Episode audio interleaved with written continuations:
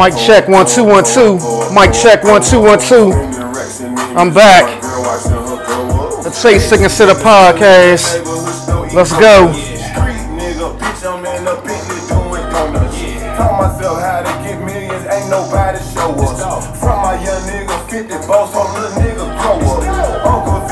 Mic check one two one two.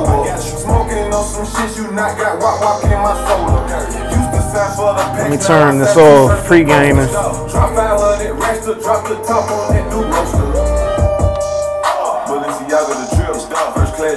Mic check one two one two.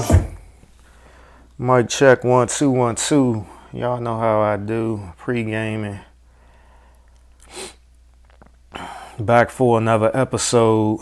A Taste to Consider podcast. New calendar year, new season. Let's go. Good to be back with y'all. It's been a minute. Let me start off this episode paying tribute to the great Bob Marley. Today is his birthday. Today is February 6th. He was born February 6, 1945. Let me just hit shuffle and get this song going. Whatever song p- comes up.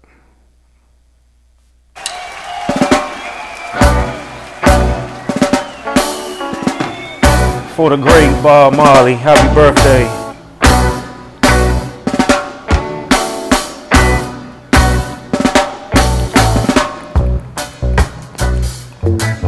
Ah, sounds so good, don't you agree?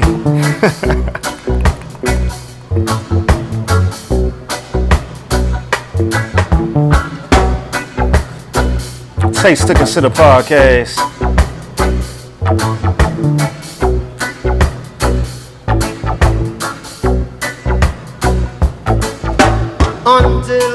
The philosophy which old one race superior and another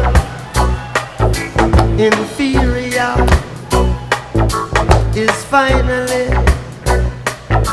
and permanently This is the great Bob Marley. The song is War.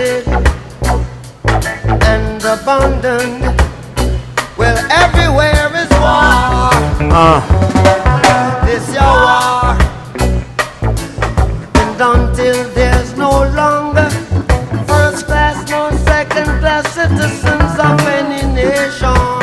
speaking the truth. until the color of a man's skin is of no more significance to the color of his eyes, I've got to say War. war Uh, until the basic human rights are equally guaranteed to all without regard to race. It's your war.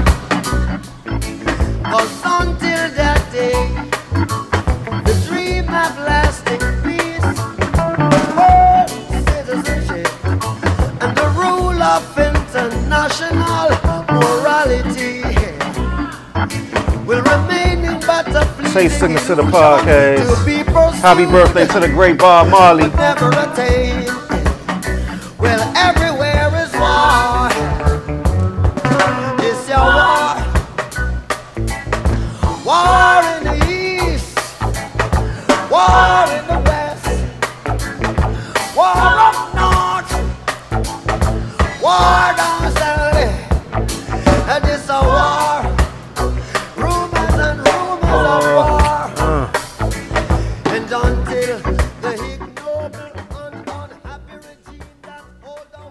Happy birthday to the late great Bob Marley. So significant that I hit shuffle and this song popped up. War. Shoot, as a black man, that's all. All we know is war. war within ourselves, war within our community, war with the police, war with the government. Black people, that's all we know is war. It is Black History Month. So, gotta be blackety black. oh man. We all fighting some type of war, war within ourselves, war with a in some type of relationship, romantic, platonic, work, some type of war. War with the government. Shoot, war all over. Take Taste to Consider podcast. Let's start the show. Once again, happy birthday to Bob Marley. And that song again is War. Let's start the show. Mm-mm.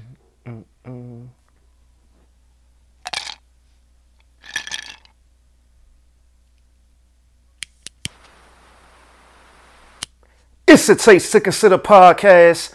I'm your host, Derek Silver, and I'm back. Like I said, new calendar year, new season, season three, episode one. Let's go. Ah, where do I begin? I guess where I where I normally begin, with what I'm drinking, what I'm smoking. Um, I am smoking a Macanudo cigar. I seem to always somehow get one of these cigars. There's so many varieties of them.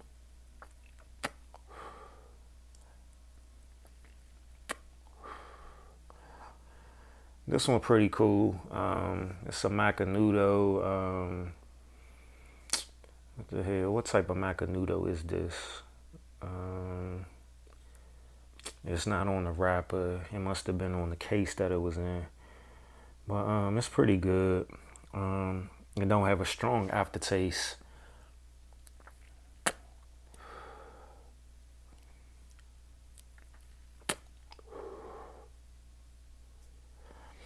Yeah, it's pretty mild. Pretty good. Um, and I'm drinking. I just picked this up tonight. Um, I went to the liquor store trying to find a, a new whiskey, and I found this one is called uh, Larceny. Larceny, L A R C E N Y, Kentucky Straight Bourbon Whiskey. And I wasn't sure because it was only it only cost twenty three dollars a fifth. Um, it's ninety two proof, uh, forty six percent alcohol volume. It's a small batch wheated bourbon mash bill. Um, this this is actually a real good um,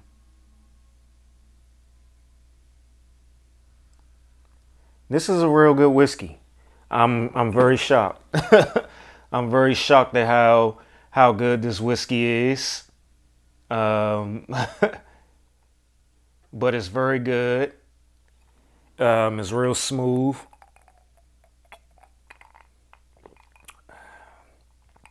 It's not strong. It's, it's very smooth. It's, it's real smooth. Um, it has a sweet aftertaste. This is probably one of the best whiskeys I've had, honestly. And I've bought whiskeys that have been way more expensive in price than this. Um, but this one is real good. It is. I'm I'm very shocked at how good this is um, when I was pre-gaming and I was sipping sipping on it, I was just thinking to myself, I was like, damn, I need to go buy a few more bottles of these because this is real good, and I don't want to. I want to make sure that I stack up on some good whiskey when I find it, and I don't want to be searching for the good whiskey when I want it or the whiskey that I prefer, and I can't find it. Um, yeah, so this one is real good and a fifth of it costs $23 at the liquor store. Um, this one, yeah, this whiskey is real good. and I'm very shocked at how good this whiskey is. Oh man. But let's get to the show. This this show right here is is titled Political Theater. Political Theater. And I'm gonna start off with a quote. A quote.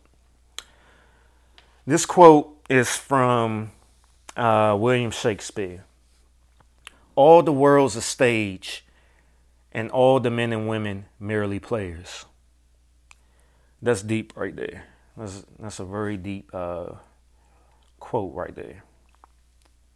all the world's a stage, and all the men and women merely players.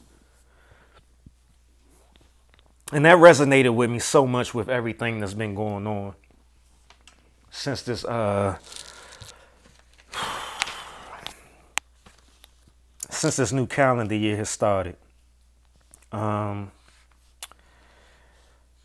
and I know it's been a minute since I've met with y'all, and if y'all like deep into pop excuse me podcasts, then you probably already heard certain conversations already about all the stuff that's been going on since the new calendar year started with the inauguration and stuff like that. But um yeah, time it's time to get a taste of my perspective. And that's what my podcast is all about. You know, um, honestly, I was thinking over, you know, the time that I, I was taking my break um, from season two and reflecting on my podcast and when I first had the idea of my podcast over three years ago, um, probably f- pretty much four years ago when I had the idea of my podcast and what I in the direction that I wanted to go and how I was looking at it as solely I wanted to be all about uh, strictly mental health. Um, and then as I was going along developing my podcast, trying to figure out the perfect name for the podcast and how it resonated with with everything that I wanted to talk about. Um, uh, because originally, like um, when I was first thinking about the podcast and I was thinking about a name for it and stuff like that, I was like, I'm going to call the podcast Just Consider. Just Consider Podcast. I I built the logo for it and everything, and but it just wasn't feeling right. Like that title wasn't feeling right to me, and at that time I just you know was coming up with uh, where I was just getting into cigars and stuff like that, and you know when I was doing a lot of research on cigars, watching a lot of videos, and looking at whiskey and stuff like that, uh, what to drink with cigars and stuff. You know, they always talk about uh, taste, taste, taste. and I was just thinking to myself, you know, uh, taste, taste, taste, taste. You know, anytime that you you trying to get a, you know, anytime you want to get a taste of something, you know, um, with anytime you want to try to figure out if you like something, you got to taste it. You got to get a taste of it, whether it's um, tasting in it with your tongue, tasting it with your ears, getting the taste of it with your eyes, you know, with your fingers. All senses deal with with that.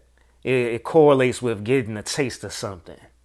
And I was just like, you know, I'm the type of person where I have views on everything. I've been I've always been into everything. I've always questioned everything. I've always researched everything. So I just felt like that, you know, everything about me was a taste. You know, in order to get my views, to get into my personality, um, to look at me uh, physically, all that is a taste. That's a that that that's that embodies me. A taste. I am a taste. So recently we recorded on the Unproductive and Unapologetic podcast.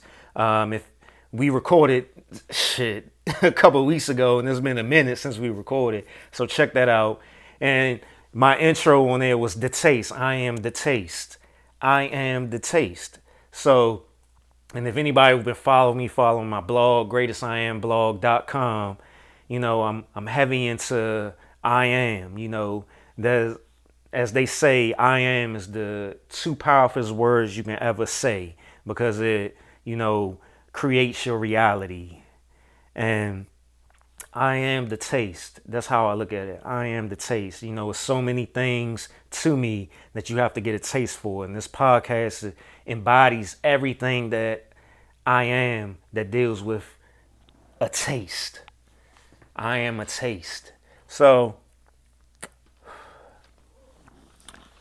as I was saying, the evolution of my podcast, you know, first I wanted to be all about mental health, basically the the the mental aspect of it. But you know, as it evolved and I started developing it more and just thinking about who I am as a person, you know, I'm more than just what I want to talk about and my views uh, is much more than just mental health.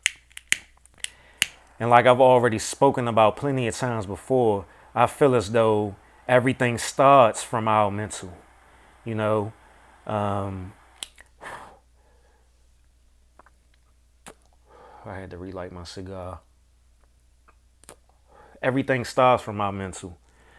And in previous episodes, I've talked a lot about uh, the Willie Lynch syndrome and and how that affects the the so-called black community so much. And just that one aspect, I feel, affects the so-called black community so much. Just that that one thing, the Willie Lynch syndrome, affects us so much, still to this day. So, like last last season, season two, I never expected the podcast to evolve into being so political, being so blackety black, as I as I say. Um, but I had to roll with it, you know. Um, but when it comes down to it, it still comes from our mental aspect. You know, everything starts from our mind, and it, it, it you know, um, we have a domino effect from our mind to our bodies to the things that we speak and the things that we manifest and all that. So it's just, I was surprised that season two being going the way that it was going, and in turn um, I would have moments of frustration because I had so many things planned for the podcast, so many episodes, so many topics planned for the podcast that I didn't get to last season because of everything that was going on in the world. And, you know, I'm on season three now based off the calendar year, but it will be three years of the podcast in June, June of 2021. And I'm not gonna lie, I was honestly getting a little frustrated, discouraged, because um, I I know I know based off of some of the feedback that I've gotten and just how uh, the the audience that I mostly appeal to, which is the black community, black people, and how a lot of them don't want to hear that blackety black talk all the time. But that's where the podcast evolved to on season two. And I felt as though, you know, sort of how when um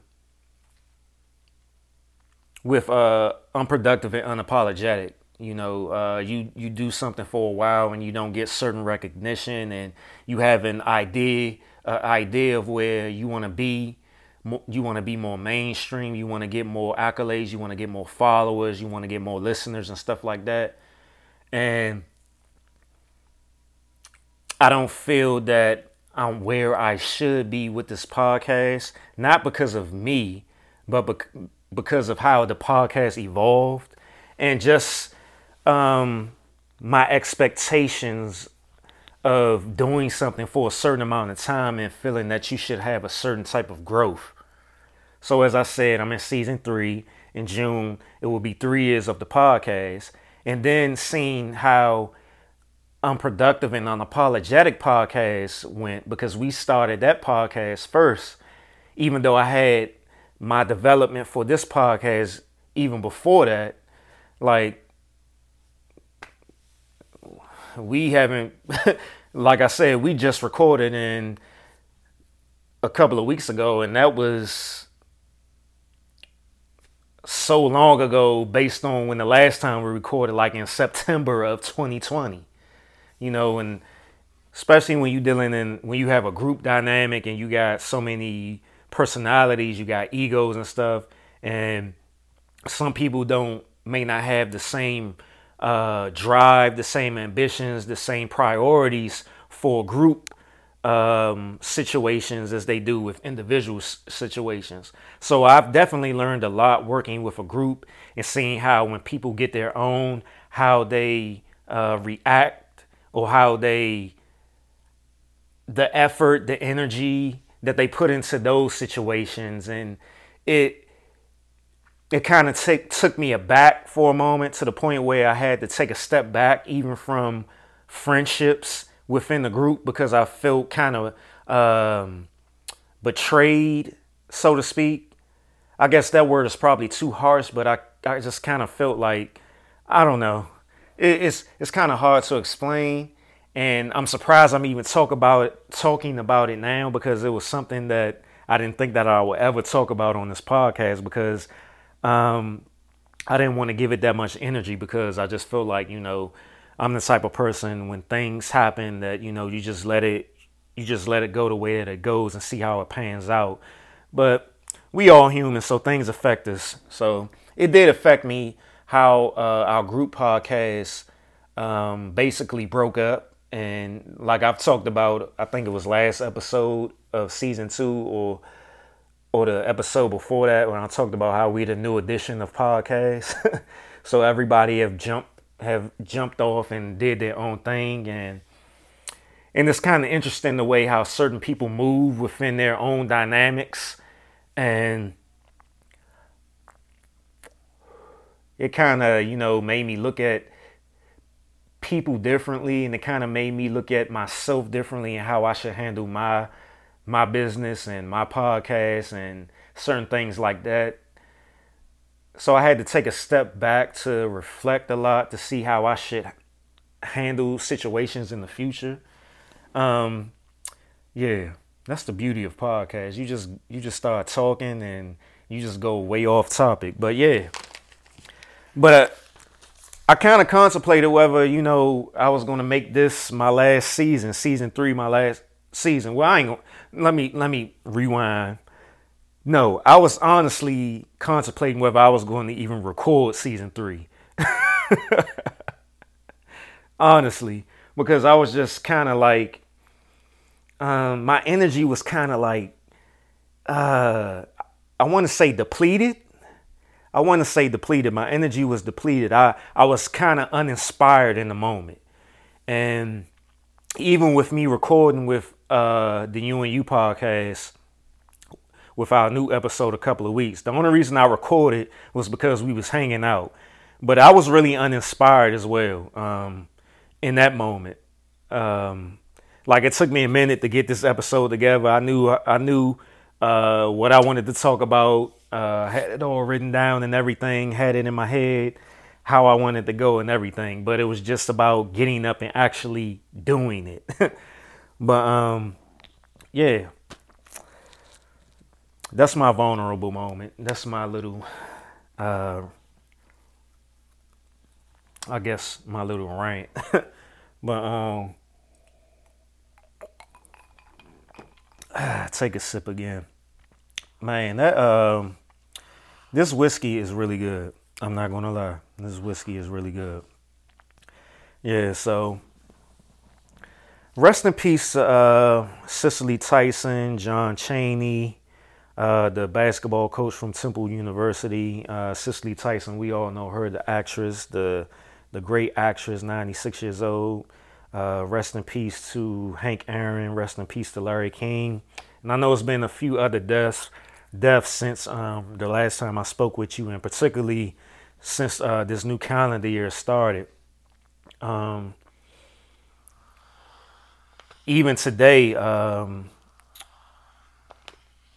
the boxer Larry Spinks, he passed from his battle with cancer. Excuse me. Burp number one. Excuse me. Burp number two. Starting off the new season early with the burps. But um yeah. Rest in peace to those and to those um to those individuals. And it's kind of um, kind of significant with those those people. I guess that's why I only wrote those names down. Those are the names that I actually uh, thought about when I was writing writing down my outline. I mean, we know how great Cicely Tyson was, and um, John Chaney, of course. Um, he was just a great basketball coach. Uh, uh, black African, uh, black coach uh, for Temple University. Um, of course, Hank Aaron, we know he was great for his um, breaking uh, Babe Ruth's home run record. And Larry King, the reason I, I thought about Larry King so much, because I remember him, watching him when I was younger, and I remember how he just didn't, he was like the, the, a true journalist. Like he wasn't with that he wasn't like the people that we have today with mainstream media who who have their own their agendas or get pushed to pushed uh, an agenda pushed on them to portray to the public. So um, I thought Larry King he definitely stood out in my mind. Um, rest in peace to those individuals. But it was a, a um, Cicely Tyson right before she died she did an interview on uh, CBS Morning, and she was just what she said. This this clip that I'm about to play was just was powerful to me. Um, it just it hit me so much, and I'm gonna play that clip for you. Here we go. Um, time comes, what do you want? When the time comes, what do you want us to remember about you? I've done my best. That's all. I thought that was a, a powerful thing for someone with with her uh, with her accomplishments, her stature. She wasn't boasting or anything like that. She wasn't arrogant about anything. She was just saying, you know, I just want people to remember me that I I did my best. And I guess that's that's something that I could reflect on with all everything that I talked about when it came to my podcast. Um, you know, one of the things when I first started my individual podcast was I said to myself I wasn't going to worry, I wasn't going to check my numbers, I wasn't going to worry about my numbers or anything like that. You know, this was just about me doing something that I enjoyed and um, being able to speak my opinion and give, you know, give some truths out there. You know, it's it's up to everybody else who listens what it's going to be. But you know, in this the way society is today, and the way people are when it comes to um, being creative and having your um, creative endeavors is everything has to be monetized and i remember when i first started my blog I started my blog back in um, 2016, and I remember people were asking me, um, "Are you making money off of it?" and all this other stuff, and it, it irritated me so much because I'm I was thinking to myself like. I'm not concerned about making money off of my blog. My blog is centered around mental health and my story um, and my experiences with mental health. So I don't care about making money off of it because I'm trying to help people. And in turn, I'm helping myself. You know, I'm healing from speaking my truth, um, releasing certain aspects of the experiences that I've gone through when it comes to depression and anxiety. So I'm not focused on on money. And the way society is today, the narrative is you have to monetize your creative processes. And although I agree with that to a certain extent, when it comes to my blog, I don't I'm not concerned about making money off of my blog because of and just just all of the feedback and the conversations I have and some of the um, doors that have opened from my blog, that was way more rewarding to me than money was. Um, the speaking engagements that I've had, um, the writing aspect of it, practicing my writing, perfecting my writing, my own style. Uh, like I said, releasing things that I've held on to for so long, helping people, people contacting me and saying how it it helped them go to therapy or it helped them to speak to someone about the things that they was going on or just to see a black man doing this, you know, that that was way more rewarding. And when it comes to the podcast, you know, like I said, I enjoy it. I went to I went to uh, college for communications. Concentration was in broadcasting. Um, I wanted to be on the radio.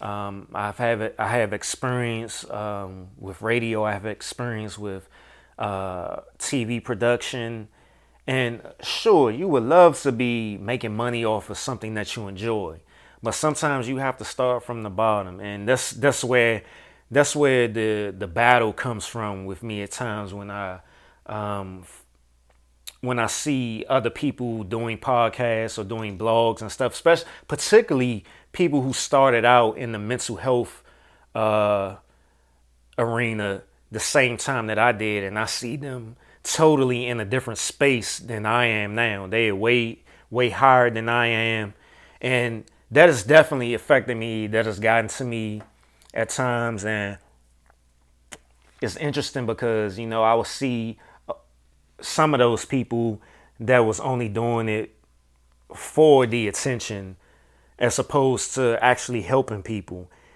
and it did it would frustrate me when I would see uh, celebrities just pop out of nowhere and start talking about mental health when I've been on the grind for a while and you know, they just get so many accolades and so much attention and stuff off of it. I'm not gonna lie, it would frustrate me. It would frustrate me. But um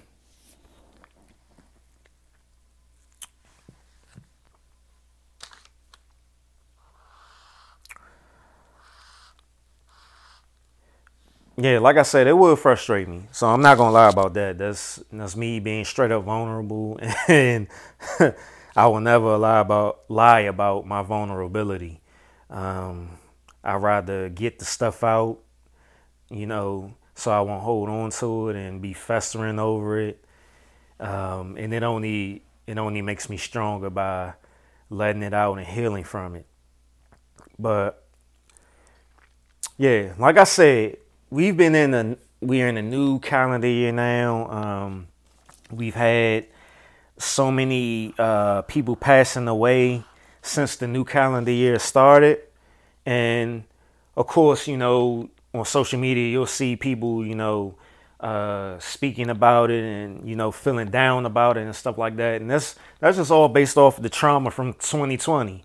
You know, 2020 was a difficult year for a lot of people. And, and from the start of 2020, we had so much trauma when it came to uh, Kobe we recently had the anniversary of Kobe's passing, and you know, just the pandemic, people uh, passing uh, from the the COVID and stuff like that. There's so much stuff going on. So of course that you know this year would once we see people passing away, particularly celebrities and stuff like that, people in the uh, limelight, that we will relate it to last year and we will connect to we will connect it to last year and start feeling as though oh man this year's starting off just like uh 2020 started off.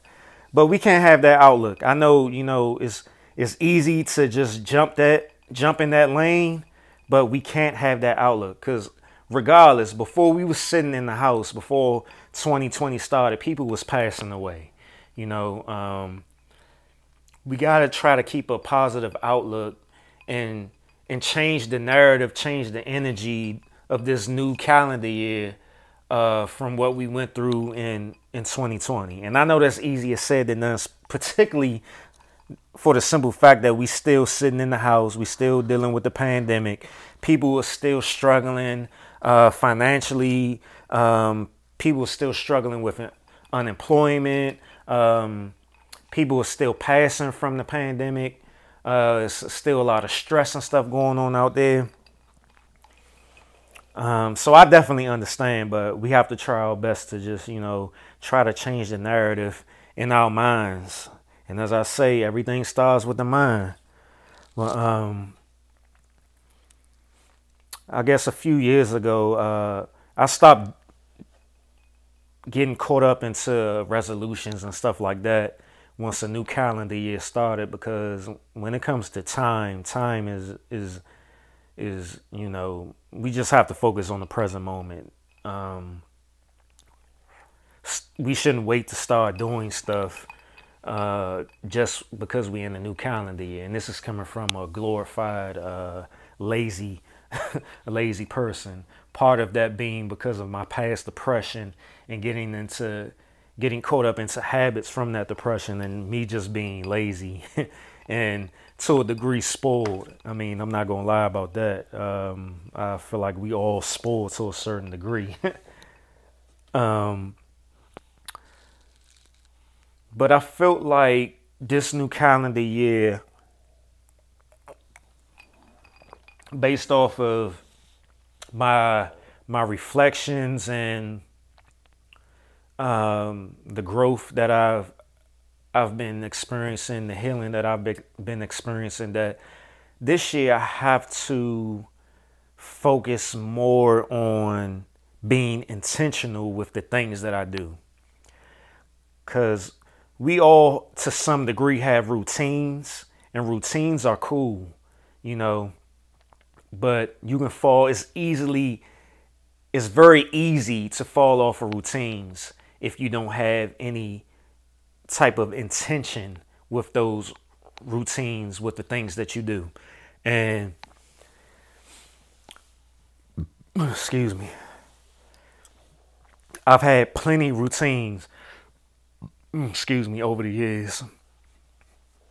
Workout routines, spiritual routines, uh, routines how I gone through my workday, etc., etc. Routines with my meditation and routines with my prayer life, routines with uh, affirmations, routines with my uh, relationships, routines with my um, shit, everything, you know.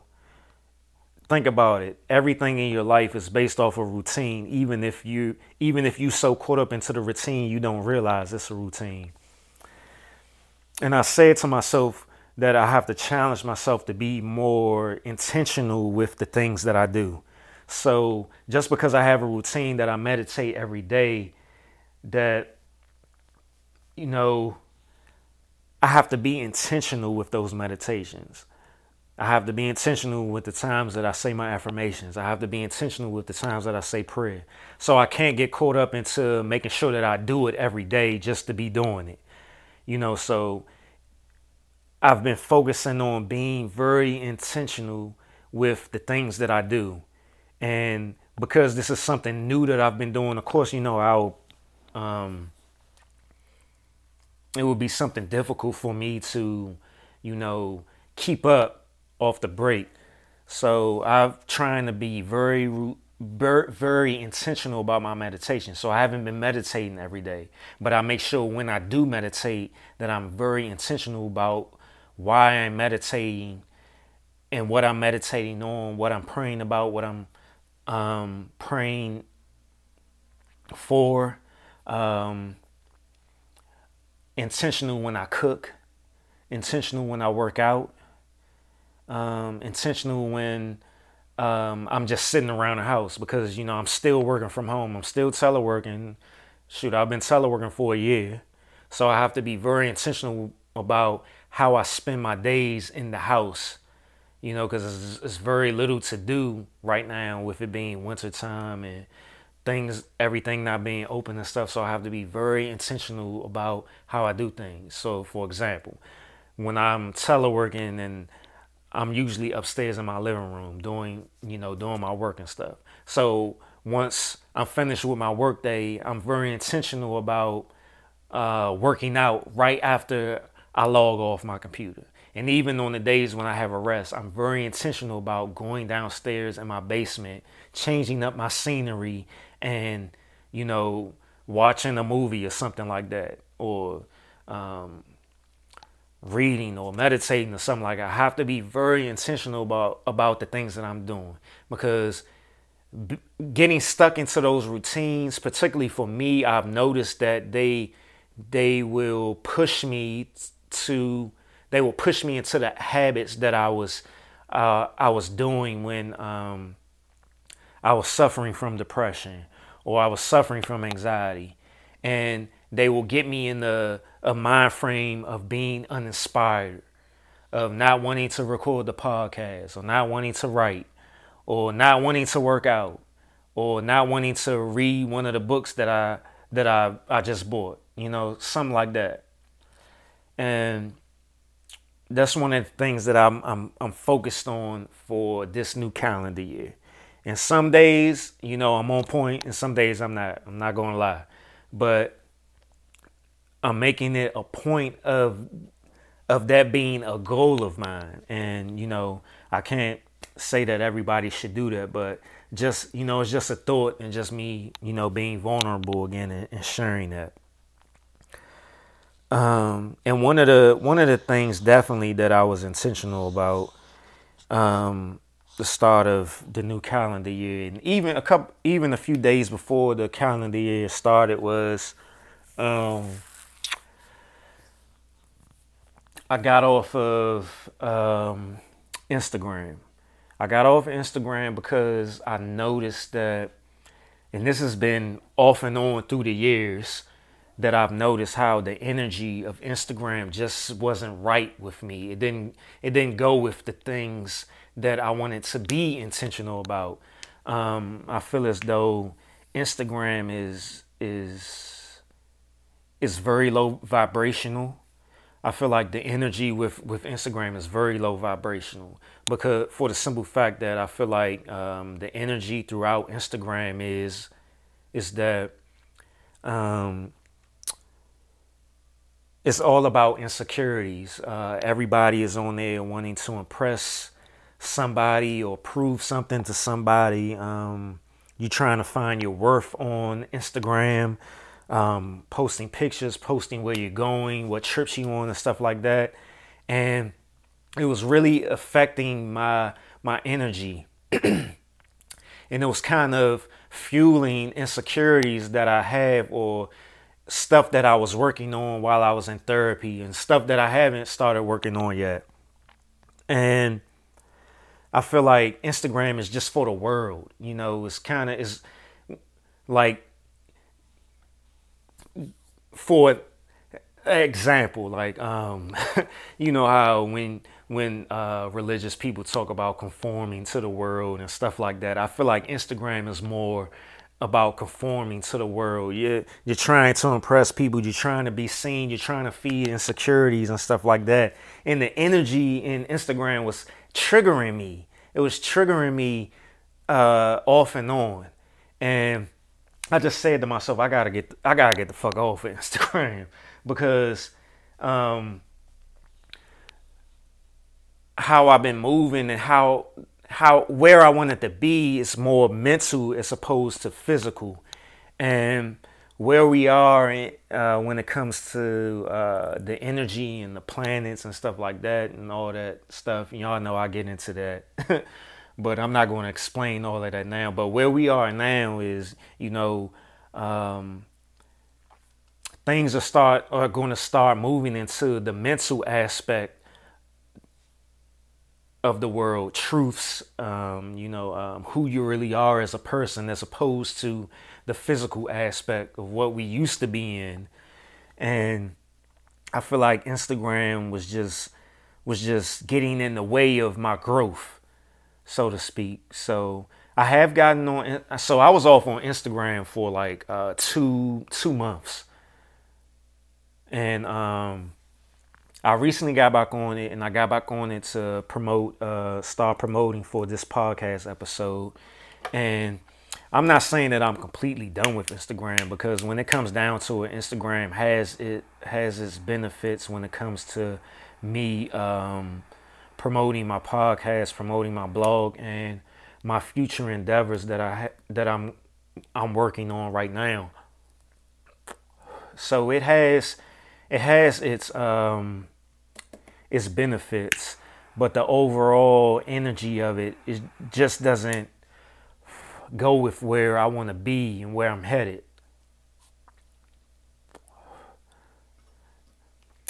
And I feel like if I stay caught up into Instagram, that it will revert me back to where I was as far as insecurities, my low self esteem, and stuff like that, because that's pretty much what Instagram is all about right now. The energy of it is. Um, but I had, I definitely have been heavy on Twitter uh, when I was taking my break from Instagram. Um, and the reason for that is because even though I feel like all social media is the same to a degree, um, at some point and to some degree, people are looking for attention. But I feel like with Instagram, um, I mean, sorry, Twitter, that I'm able to just connect with people's uh, minds and what they're thinking, and I'm also able to uh, release certain things that I'm thinking and kind of be myself a little bit more without feeling like I have to worry about judgment and stuff like that based off of the physical. You know, people can connect more with your mind if you're being authentic on Twitter as opposed to you being authentic authentic on Instagram because everything on Instagram is about physical appearance. As far as Facebook, I've been let Facebook go. I mean, I was on Facebook when Facebook first started. When you, the only way you could be on Facebook is if you was a college student. so, yeah, I definitely been let Facebook go. But um, yeah, that's basically like during the moment when I was chilling with taking my my break from season two of the podcast and contemplating about season three and reflecting on um, certain insecurities and stuff like that. I wasn't heavy on Instagram and, and all that. So right now, uh, the focus uh, pretty much on Instagram is just to promote the endeavors that I'm, I'm working on, um, any creative type things like that. But I I thoroughly enjoy Twitter, and I I started Twitter back in I think it was um, shoot, let me see.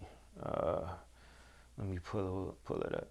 Yeah, I created I joined Twitter back in 2013, but I wasn't like on there on there. But um now I'm on there and I'm not worried about followers or worried about judgment about how I look and stuff like that or if what trips I'm going on and all that or comparing myself to what everybody else doing now it's just all about connecting to people's point of views and minds and stuff. I follow people I don't agree with. I follow people that I do agree with, and I'm able to, you know, speak certain truths. I'm on it. Basically, I'm able to be my true self, my true authentic self, based off of my personality. Um, yeah, so let's uh, get into the meat and potatoes of this episode. I know I've been talking a lot about, you know, um, I've just been I've just been going on, but that that's cool. Because this definitely one playing. Certain things that I've talked about were topics on the um on my outline, but I I rambled a little bit, so so yeah, um, meat and potatoes of the show. So yeah, like I said, it's been a minute since I recorded, and you know a lot of stuff is going on, particularly the inauguration. So I'm gonna start off with a clip. Start off with a clip. Um, here we go. I'm laughing at the clip already. All right, let me let me get this up.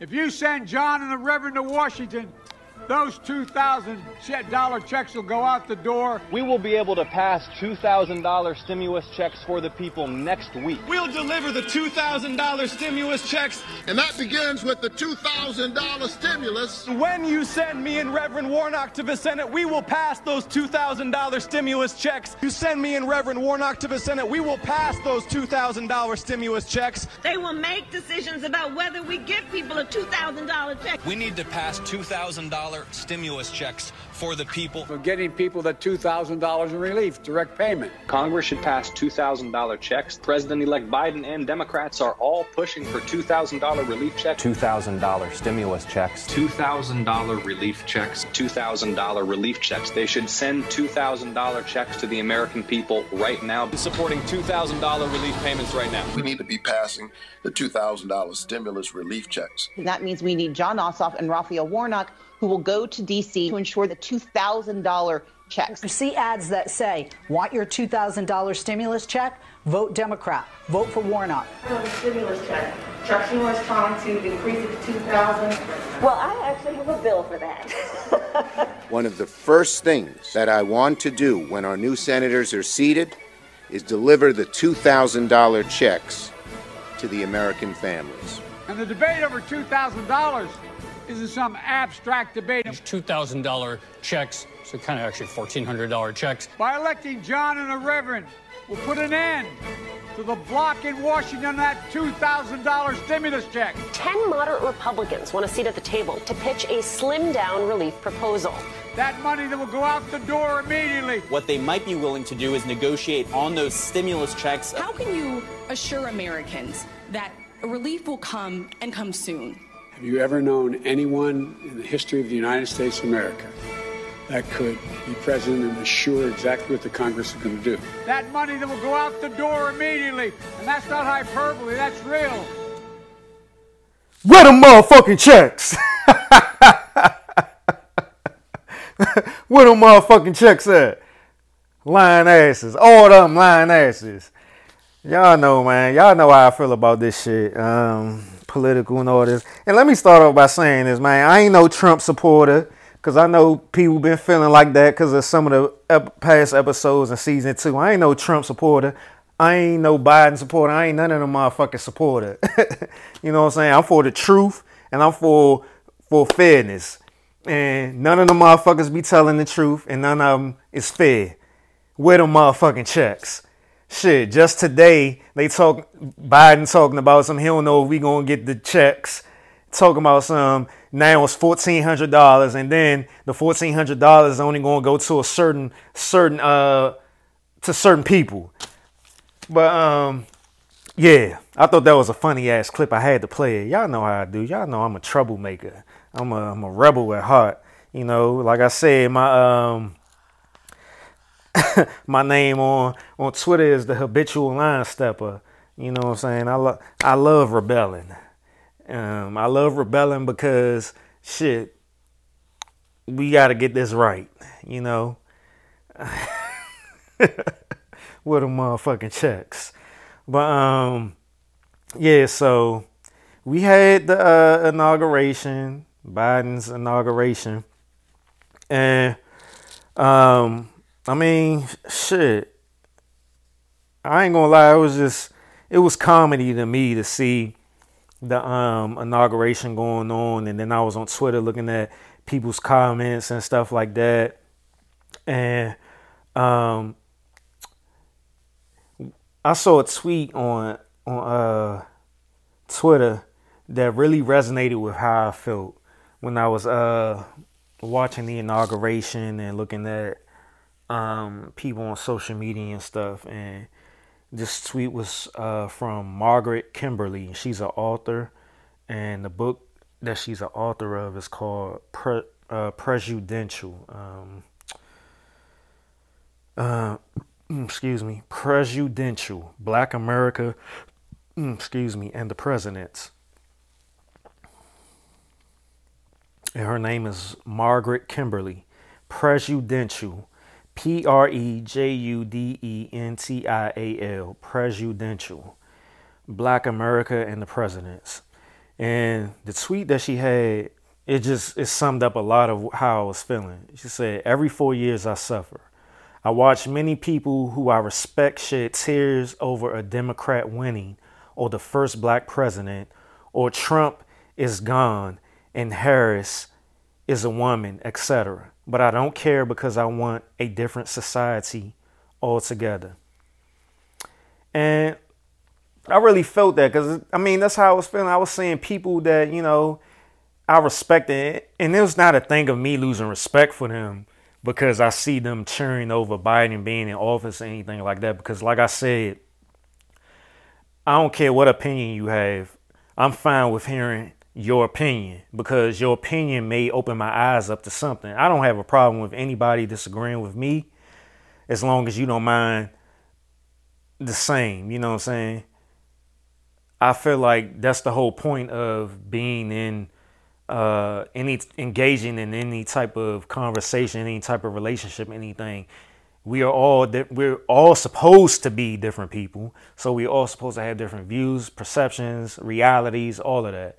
So I never look at it like that. I'm going to just cast somebody out or turn turn turn my ears off or my eyes off just because you have a different opinion than me.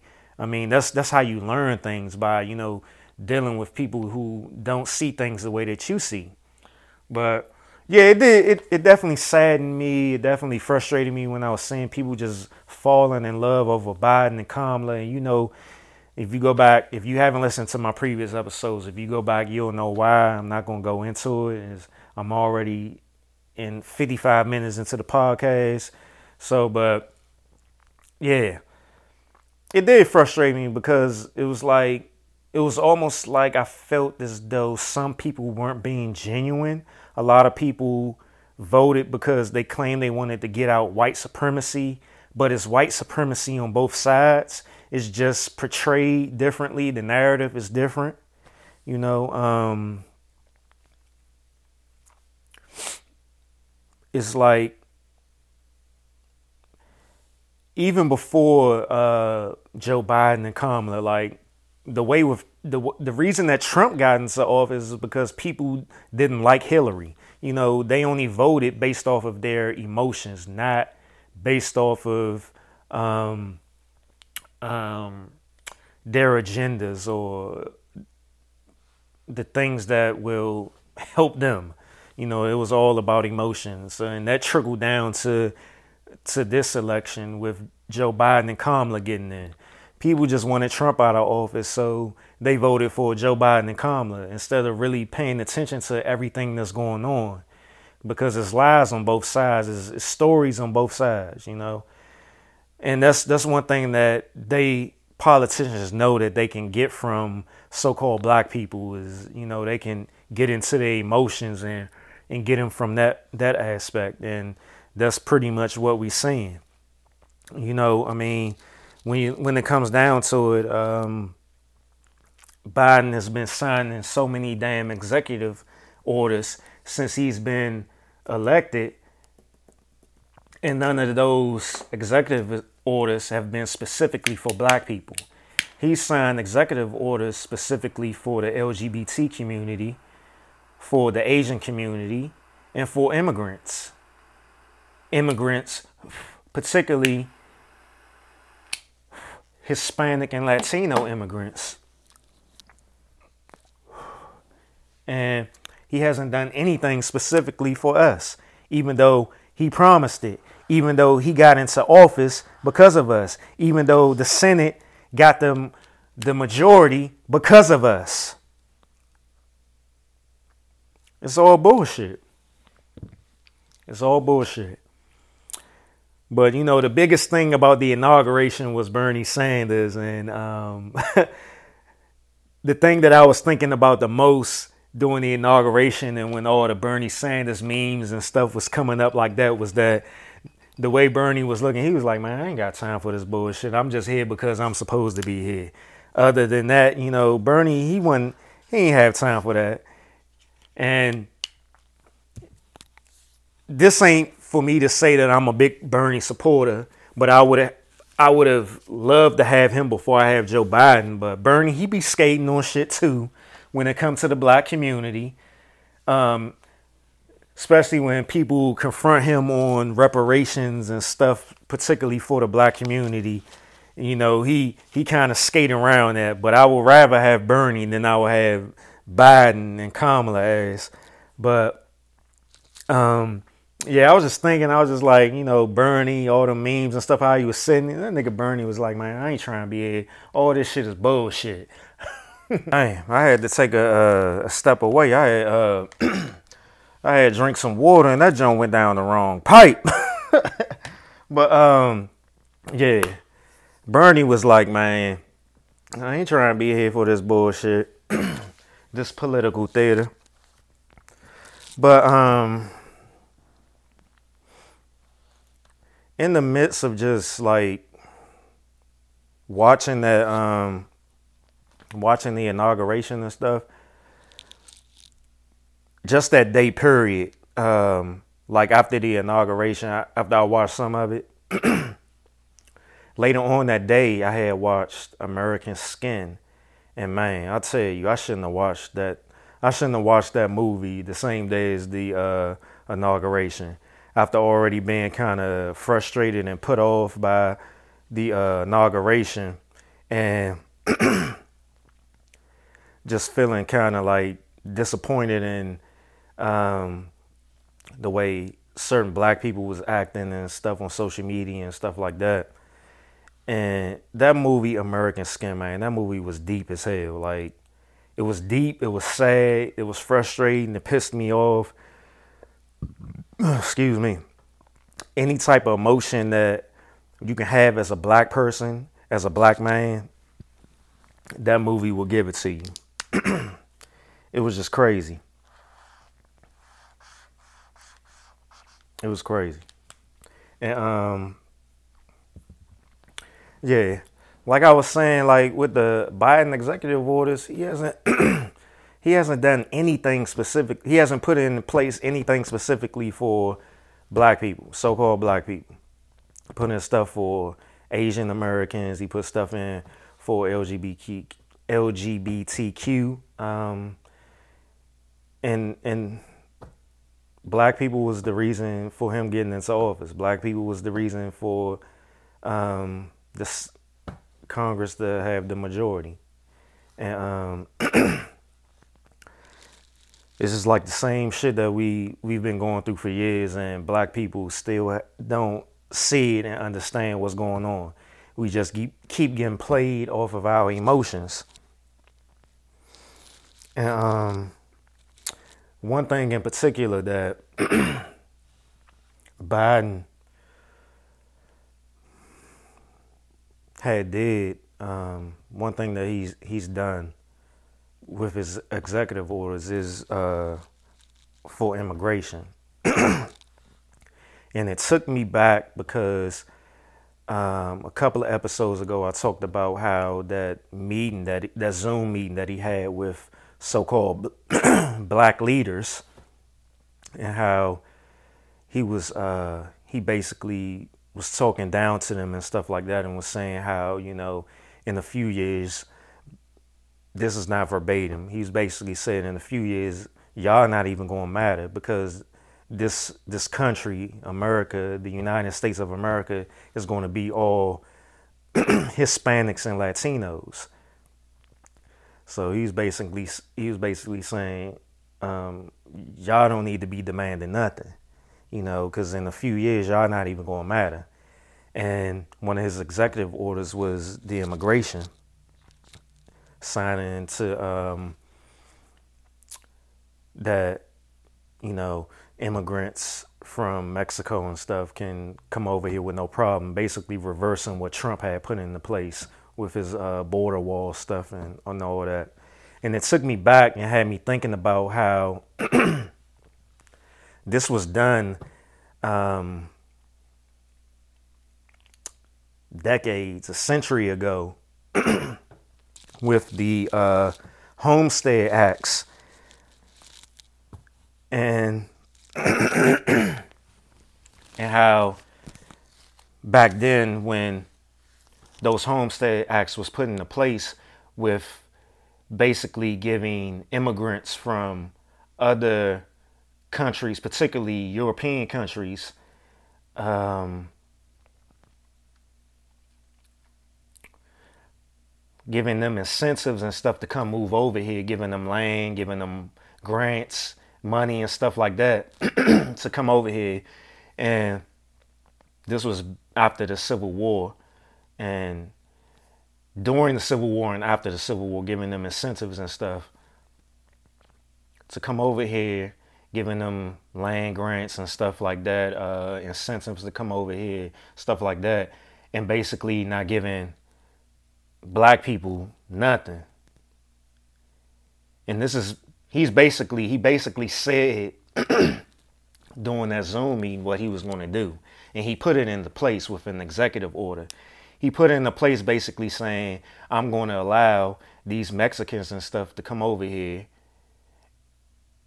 and give them incentives and all that other stuff so they can come over here and be the majority, be the, the home base for the Democratic Party. You know, fuck black people. This is what this is what we're going to do. And this is what they this is what politicians have been doing for years. That's why when you see um, you go to like liquor stores and you have carry out restaurants and stuff like that, it's easy for Asian Americans, it's easy for Hispanics, uh, people in the Arab community to come over here and get grants and get loans and stuff to, to start businesses. And these businesses are smack dab right in front our face in our community. And so just look up I'm not going to get into all of it. Just just look up the Homestead Act of of 1862, 1866, and particularly look up the Civil Rights Act of 1866 that had that that kind of went it was supposed to go hand in hand with the Homestead Act of 1886. That Civil Rights Act was supposed to be put in place to give, you know, so-called black people those civil liberties to be able to buy land and you know to get wealth and stuff like that. But black people couldn't afford it because we ain't had no money. We just came off of being being enslaved prisoners of war you know and i'm gonna play a clip right right quick that goes into that pulls in deeper of you know what I'm talking about. And this this particular clip was uh, from Martin Luther King, and this is what you know a lot of people say got him got him uh, assassinated when he started uh, when he started talking when he started having this this this rhetoric this narrative for for black people and stuff. So let me play this clip. At the very same time that America refused to give the Negro any land, through an act of Congress, our government was giving away millions of acres of land in the West and the Midwest, which meant that it was willing to undergird its white peasants from Europe with an economic floor. But not only did they give the land, they built land grant colleges with government money to teach them how to farm. Not only that, they provided county agents to further their expertise in farming. Not only that, they provided low interest rates in order that they could mechanize their farms. Not only that, Today, many of these people are receiving millions of dollars in federal subsidies not to farm, and they are the very people telling the black man that he ought to lift himself by his own bootstraps. And this is what we are faced with. And this is the reality. Now, when we come to Washington in this campaign, we are coming to get our check. And that was powerful right there. Because he just basically laid out everything that the government has been doing forever. And basically what Biden is putting in place right now with the executive order that he signed that deals with immigration with a so-called a so-called so-called black vice president in Kamala Harris. And this is their narrative. This is the Democrats' narrative. And this is this is where it comes down to they are playing chess and we not even playing check we not even playing checkers at this point we not even playing the game we not even in the game they're playing chess and we haven't even pulled out the checkerboard yet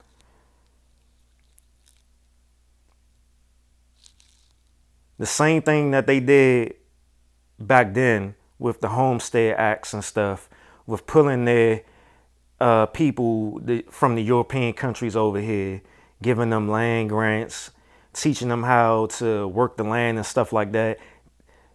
And then to a point where former enslaved prisoner of war black people was working that land because they ain't have nowhere to go. They couldn't afford to to buy no land or anything. They they quote unquote had the right to buy land, but they didn't have no type of money to buy it. But they was giving people, immigrants, money to come over here and do that. And I'm gonna play another clip. And this clip right here is um, a video that uh, the White House recently put out. And this this this shows you right here what it's it's like right in front of our damn face.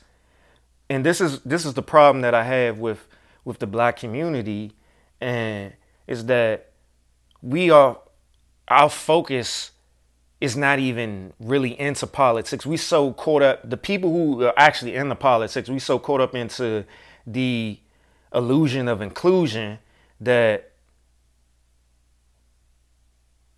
they won't even fight for the people who is not even paying attention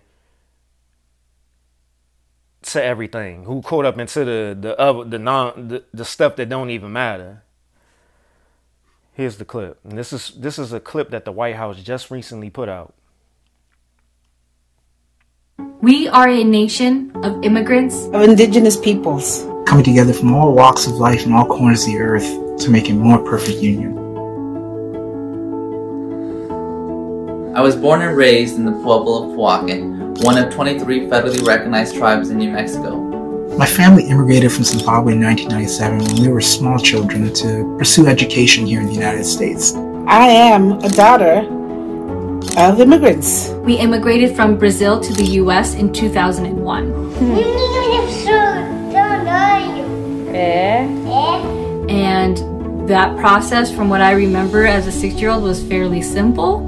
What I remember not being so simple has been the journey to naturalization and citizenship. This process is one that requires significant resources and has several steps to complete. So I'm truly grateful for an administration that seeks to support people just like me and families like my own. President Biden understands the importance of honoring the federal government's solemn trust and treaty responsibilities to tribal nations. The words written on our Statue of Liberty can mean something now. To be an American to me means to see the beauty in all of our differences, to see the beauty in our varying stories.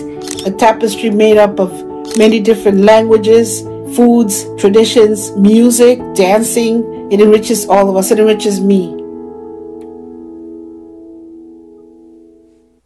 And there you go, right there. That was the video that the White House uh, just put out and they pushing this narrative of immigrants. And another just based off since this since this video has camp has came out um, you've seen certain quote unquote uh, groups or organizations that are supposed to be fighting for the so-called blacks putting out that immigration is important to blacks as well. Um, and that's a lie. It's not. That's a separate, that's separate from us. Foundational black Americans are not immigrants. You have this thing where they're talking about indigenous people, and I've talked about this plenty of times before on the podcast about the $5 Indians and stuff like that. You can look it up and how the foundational black Americans were already here before slavery, before they were enslaved, before they were prisoners of war. This is documented. They have books on this. It's record of it's records of this. We are so stuck in this narrative that we came from Africa. All of us didn't come from Africa. That that don't mean that we didn't originate from Africa, but we didn't all come from Africa during the quote unquote transatlantic slave trade.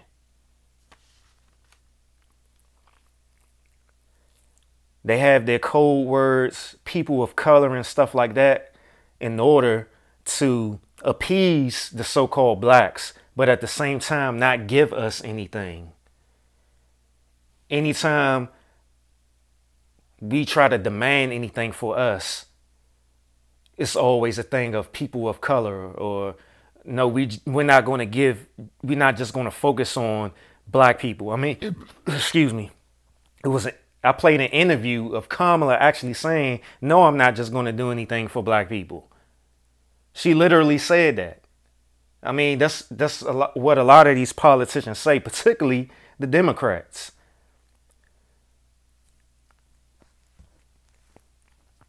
But um, yeah, I don't know what else to say. Like, it gets frustrating when I when I talk about this stuff. That's why when I was talking about my podcast earlier about getting frustrated with certain things and the blackety black stuff and all that, because people ain't gonna listen.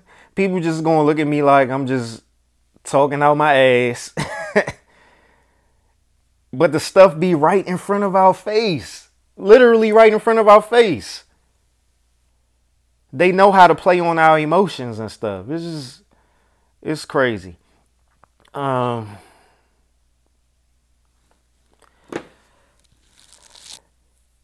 another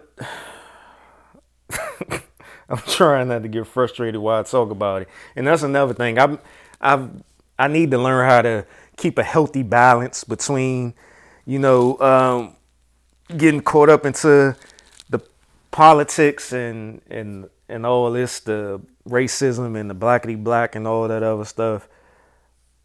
Um, but today, uh, for the second time, I watched the uh, the Reagan documentary that was on Showtime. It came out uh, back in 2020, late 2020. It's a great documentary, and man, I tell you, people thought Trump all the people who be getting caught up into Trump that was getting caught up into Trump. Trump wasn't shit when they compared to Reagan, man. This nigga Reagan was savage. Reagan was savage. A quote that he said um, was he said, if you're not a good actor, you can't be a president. And if anybody who don't know, before Ronald Reagan was in politics, he was a actor. He was a Hollywood actor and man, that documentary, like he made Trump look like nothing. Like if social media was around when when Reagan was in office, y'all think y'all was complaining about Trump. And like just watching that documentary, Trump basically basically was uh, mimicked what Reagan did, the "Make America Great" against slogan and all that how he pandered toward the the uh, racist white people and their base using code words like law and order, um, states' rights, and stuff like that. This is all stuff that came from Reagan. Reagan was doing that shit back in the 80s. And we know how, well, I ain't gonna say we know because there's obviously people don't know. Reagan was ruthless when it came to the war on drugs and all that other stuff. Reagan, he was he was a straight up actor that was was playing the president. He was playing president. Particularly, it was it was basically we history basically repeated itself when it came to Trump. The only difference when it came to Trump and Reagan was Trump didn't put no policies in place the way Reagan was that that particularly was the downfall of the black community as well as poor and disenfranchised people all in this country. Trump was just Trump just did a lot of talking.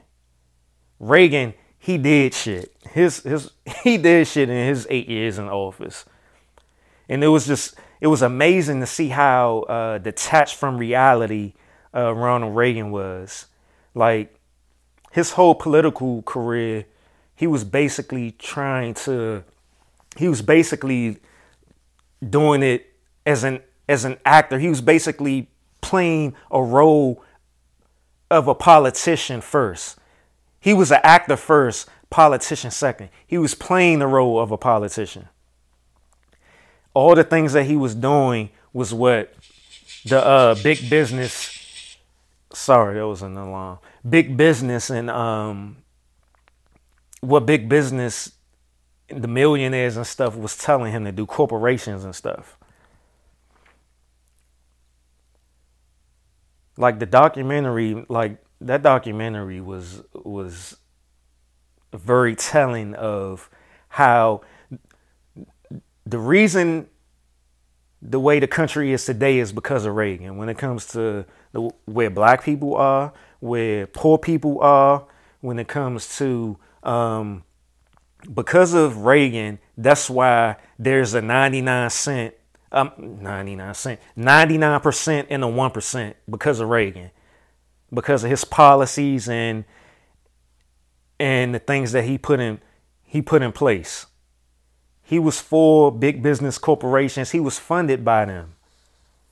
Like that was one of the best documentaries I ever seen. That Reagan Joe. And I, I mean I encourage everybody to look at it.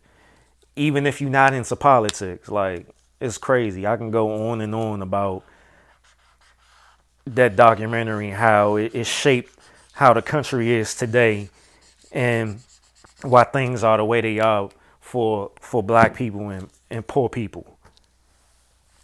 And that, that basically goes hand in hand with the shit that, that recently went on with um the stock market and stuff. All the stuff that happened with the uh the the Reddit group and um the GameStop stocks as well as the AMC stocks and how the Reddit group messed up the the the Reddit community messed up the the hedge fund people messed up their their um short squeeze the shit that they've been doing for years and basically um what you can look up is Cantillon Cant- Cantillon effect, and it's spelled. Cantillon effect. And this is shit that they've been doing since forever. Once I looked up what what it what what the Cantillon effect was, like that's every damn day for what's been going on in America. You know, basically what they do is they get they they do it in all aspects real estate, uh, all of that. Stock market, all of that. They basically drive shit down low, buy it, and build it up. That's basically what that is. That's basically what they was doing. The hedge funds was doing. That's what the short squeeze is. They was hoping that the GameStop, um, they was waiting for the GameStop stock to crash buy it up and make a profit off of it. So they borrowed, the hedge funds was borrowing the stock, a, a share of the stock from from the people who who had who had those shares. So when it drive down, they sell it back to them and then make a profit off of it. So if they if they borrowed ten dollars worth the share, if the share is ten dollars, they borrowed that ten dollars. Then they let the stock crash down to seven dollars. Then they then they give the stock back to the person that they shared it from and make a profit off of it, three dollar profit off. That's basically what they what they was doing. But when the Reddit community, you know, I guess got wind of it or kind of knew what they was doing. They jumped on it first, and then the hedge fund people stuck with the stock and they they can't then they owe money to the people that they borrowed it from. You know, so all this stuff was this this what a this is what damn America is. Shit, it's capitalism. Y'all know I had that episode too. Capitalism. God damn it. This shit is frustrating to talk about. I'm, I'm just being honest. I don't understand how. I know everybody got their own things, their own priorities, and all that other stuff, but I don't understand, particularly my black people. Why don't y'all see this shit? we need to start banding together. But it's it's it's like black people is so entrenched and so invested in on one upping each other. It's like we we care more about looking good instead of winning first. It make me think about um, White Man Can't Jump when uh, Woody Harrelson was saying to Wesley Snipes, he was like, he said, you rather look good first before you win. You rather look good and lose than win and just look mediocre. That's just what black people is about. I mean, it's like Oh man. But um yeah, I digressed. Let me jump into this real quick and I'm uh in the episode. It was uh talk about the vaccine a little bit. Um, you know, it's a few COVID vaccines out there. Um and recently Tyler Perry he did a little BET special where he was talking about the uh, the vaccine and getting the vaccine and stuff. And you know, Tyler Perry, he's real big when it comes to the church community and that black church community. And that's how he, that's how he made his fortune off the the uh, the black church community with his plays and stuff. And just to see how he was trying to play black people with his special that he did on BET. And I'm gonna play I'm gonna play a, clip from it for you. He had a um, he had a black doc a black doctor on um, this special, and just listen to how she talked. And this is this is very telling if you if you aware and you can get past your emotions.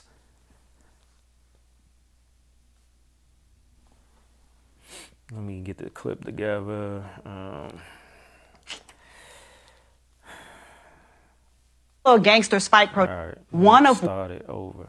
Started from the beginning. This this shit is insulting. This is an, insulting to an intelligent black person. But let me play the clip. One of which is called a spike protein. And I call the spike protein the gangster spike protein because that little gangster spike protein, that's the one that gets in your cell and makes you sick. And so this is what the technology did. This is so dope. So what they did was they said, what if we made a vaccine that was just an mRNA coding only for that little gangster spike protein and what if we could introduce that into your body, right? And then have your body develop an immune response that then remembers and recognizes it when it actually gets the virus, right? And so the way that it works is I, I kind of like to think of it as your friends and your homies in your neighborhood, right? So you get this mRNA vaccine, right? It's wrapped up in this little lipid layer that gets it into your cell. Once it gets into your cell, this vaccine, you know, it's the contractor, so it tells the cell, we're gonna make these spikes. You start making the spikes, right? But then your body goes, whoa, whoa, whoa, wait a minute. This is not supposed to be here.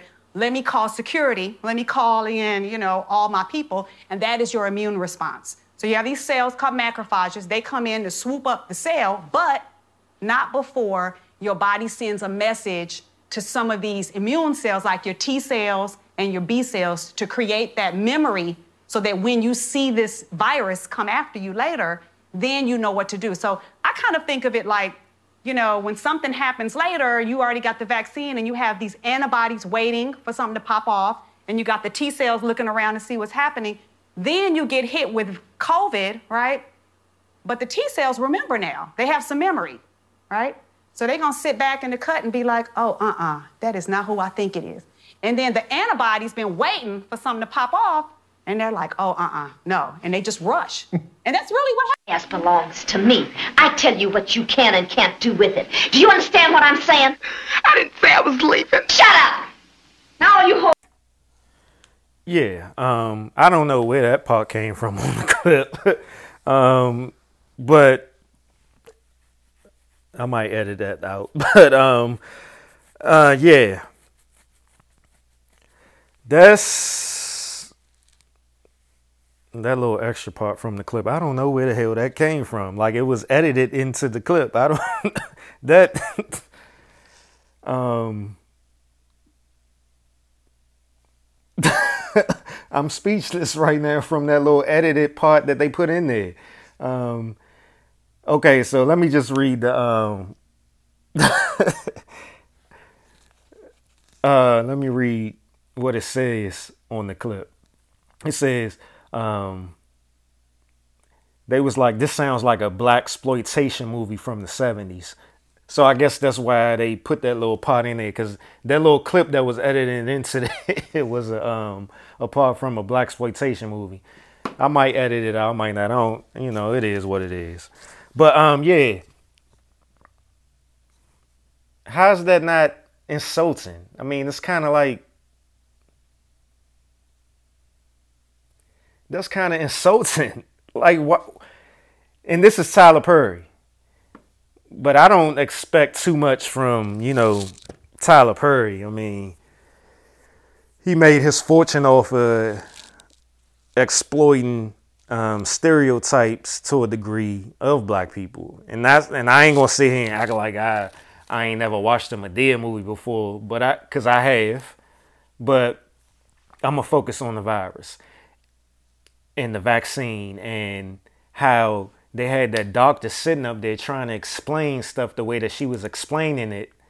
And yeah, I'm just not feeling it.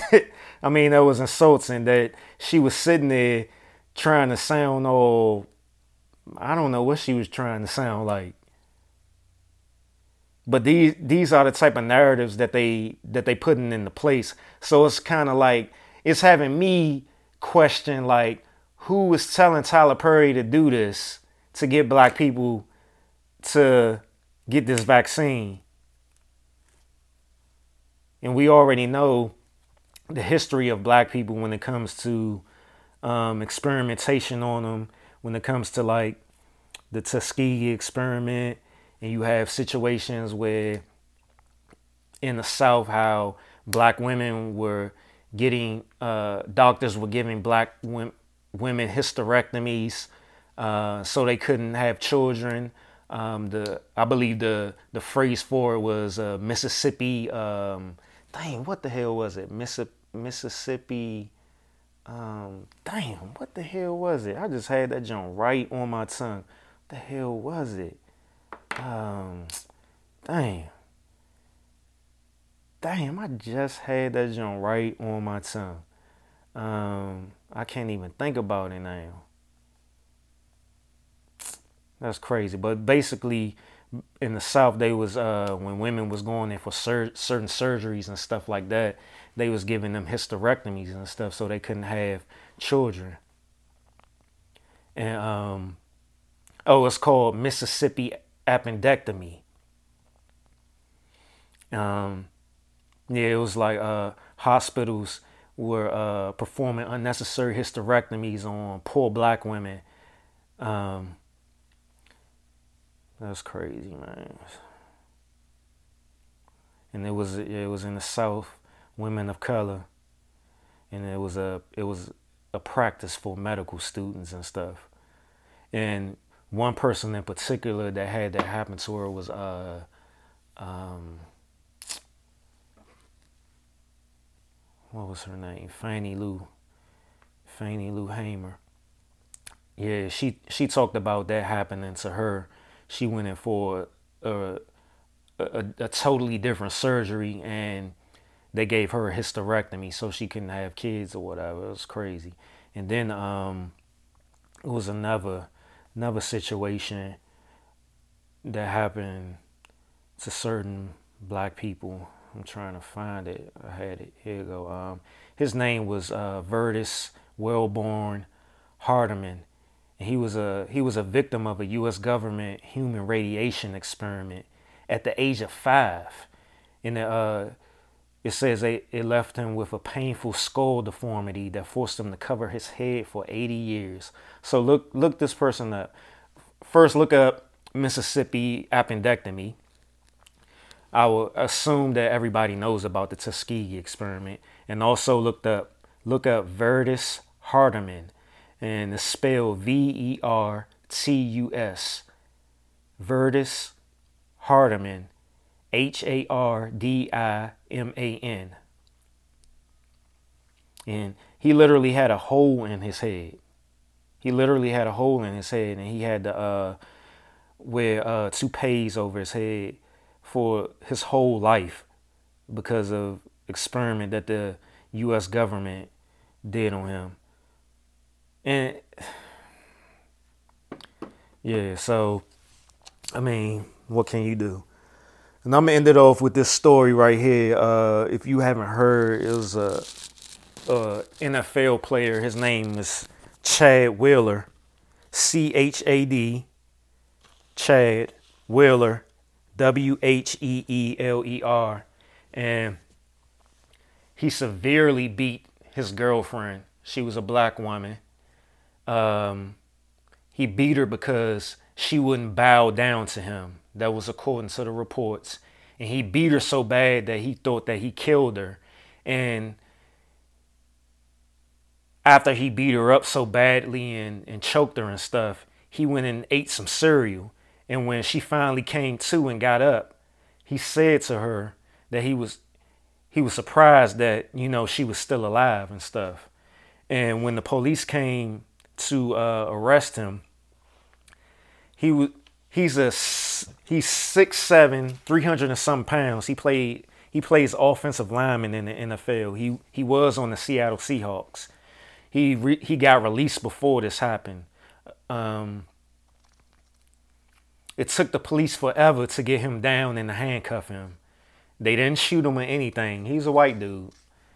So yeah, I'll leave it there. And you know, I always end the podcast off with a, um, a song. But first and foremost, let me apologize for the cough and spell that I had when I choked on the water. I'm not going to edit it. I'm just not. I'm just going to let it be.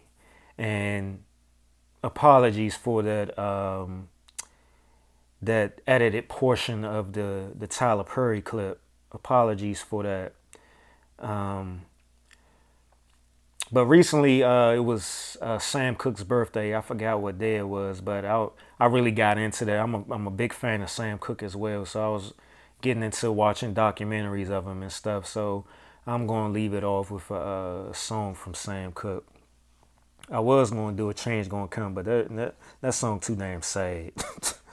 and this podcast, I feel like is this episode right here, starting off season three, is just um, is just is just too depressing. so I'll pick a different song than the change gonna come. All right, let me see. Uh,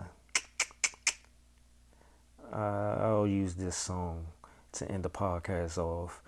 Uh, once again, I'm on uh, Spotify, Google Play, Apple Podcasts, um, Stitcher.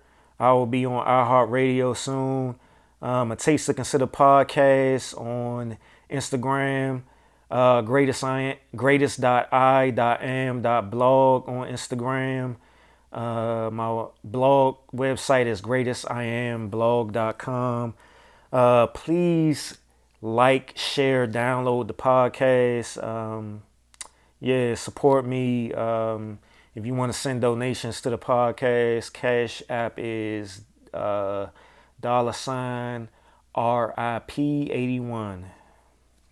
Sam Cooke. Darling, you send me. I know you send me. Darling, you send me. Honest you do, honest you do, honest you do.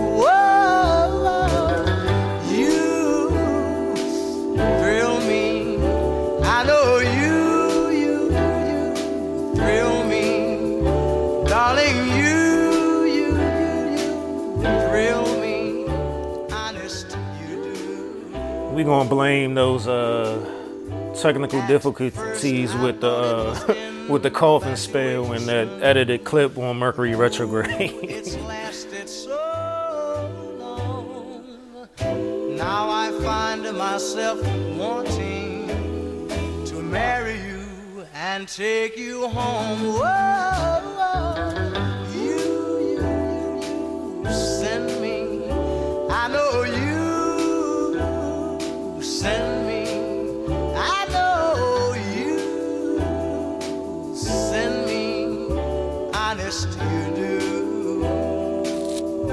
Taste to Consider podcast. Sam Cooke, you send me.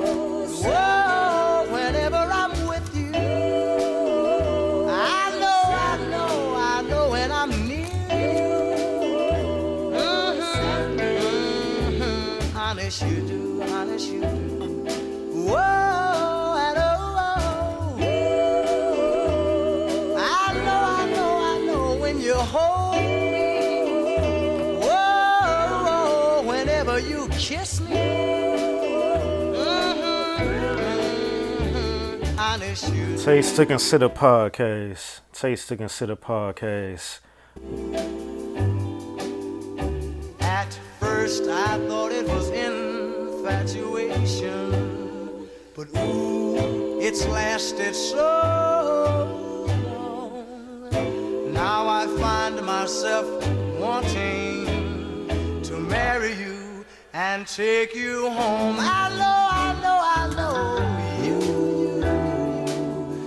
send me. I know you send me. Oh,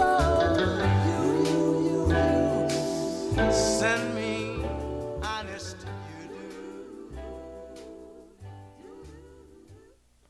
Taste to Consider podcast. I'm your host, Derek Silver. I'll holler at you next time.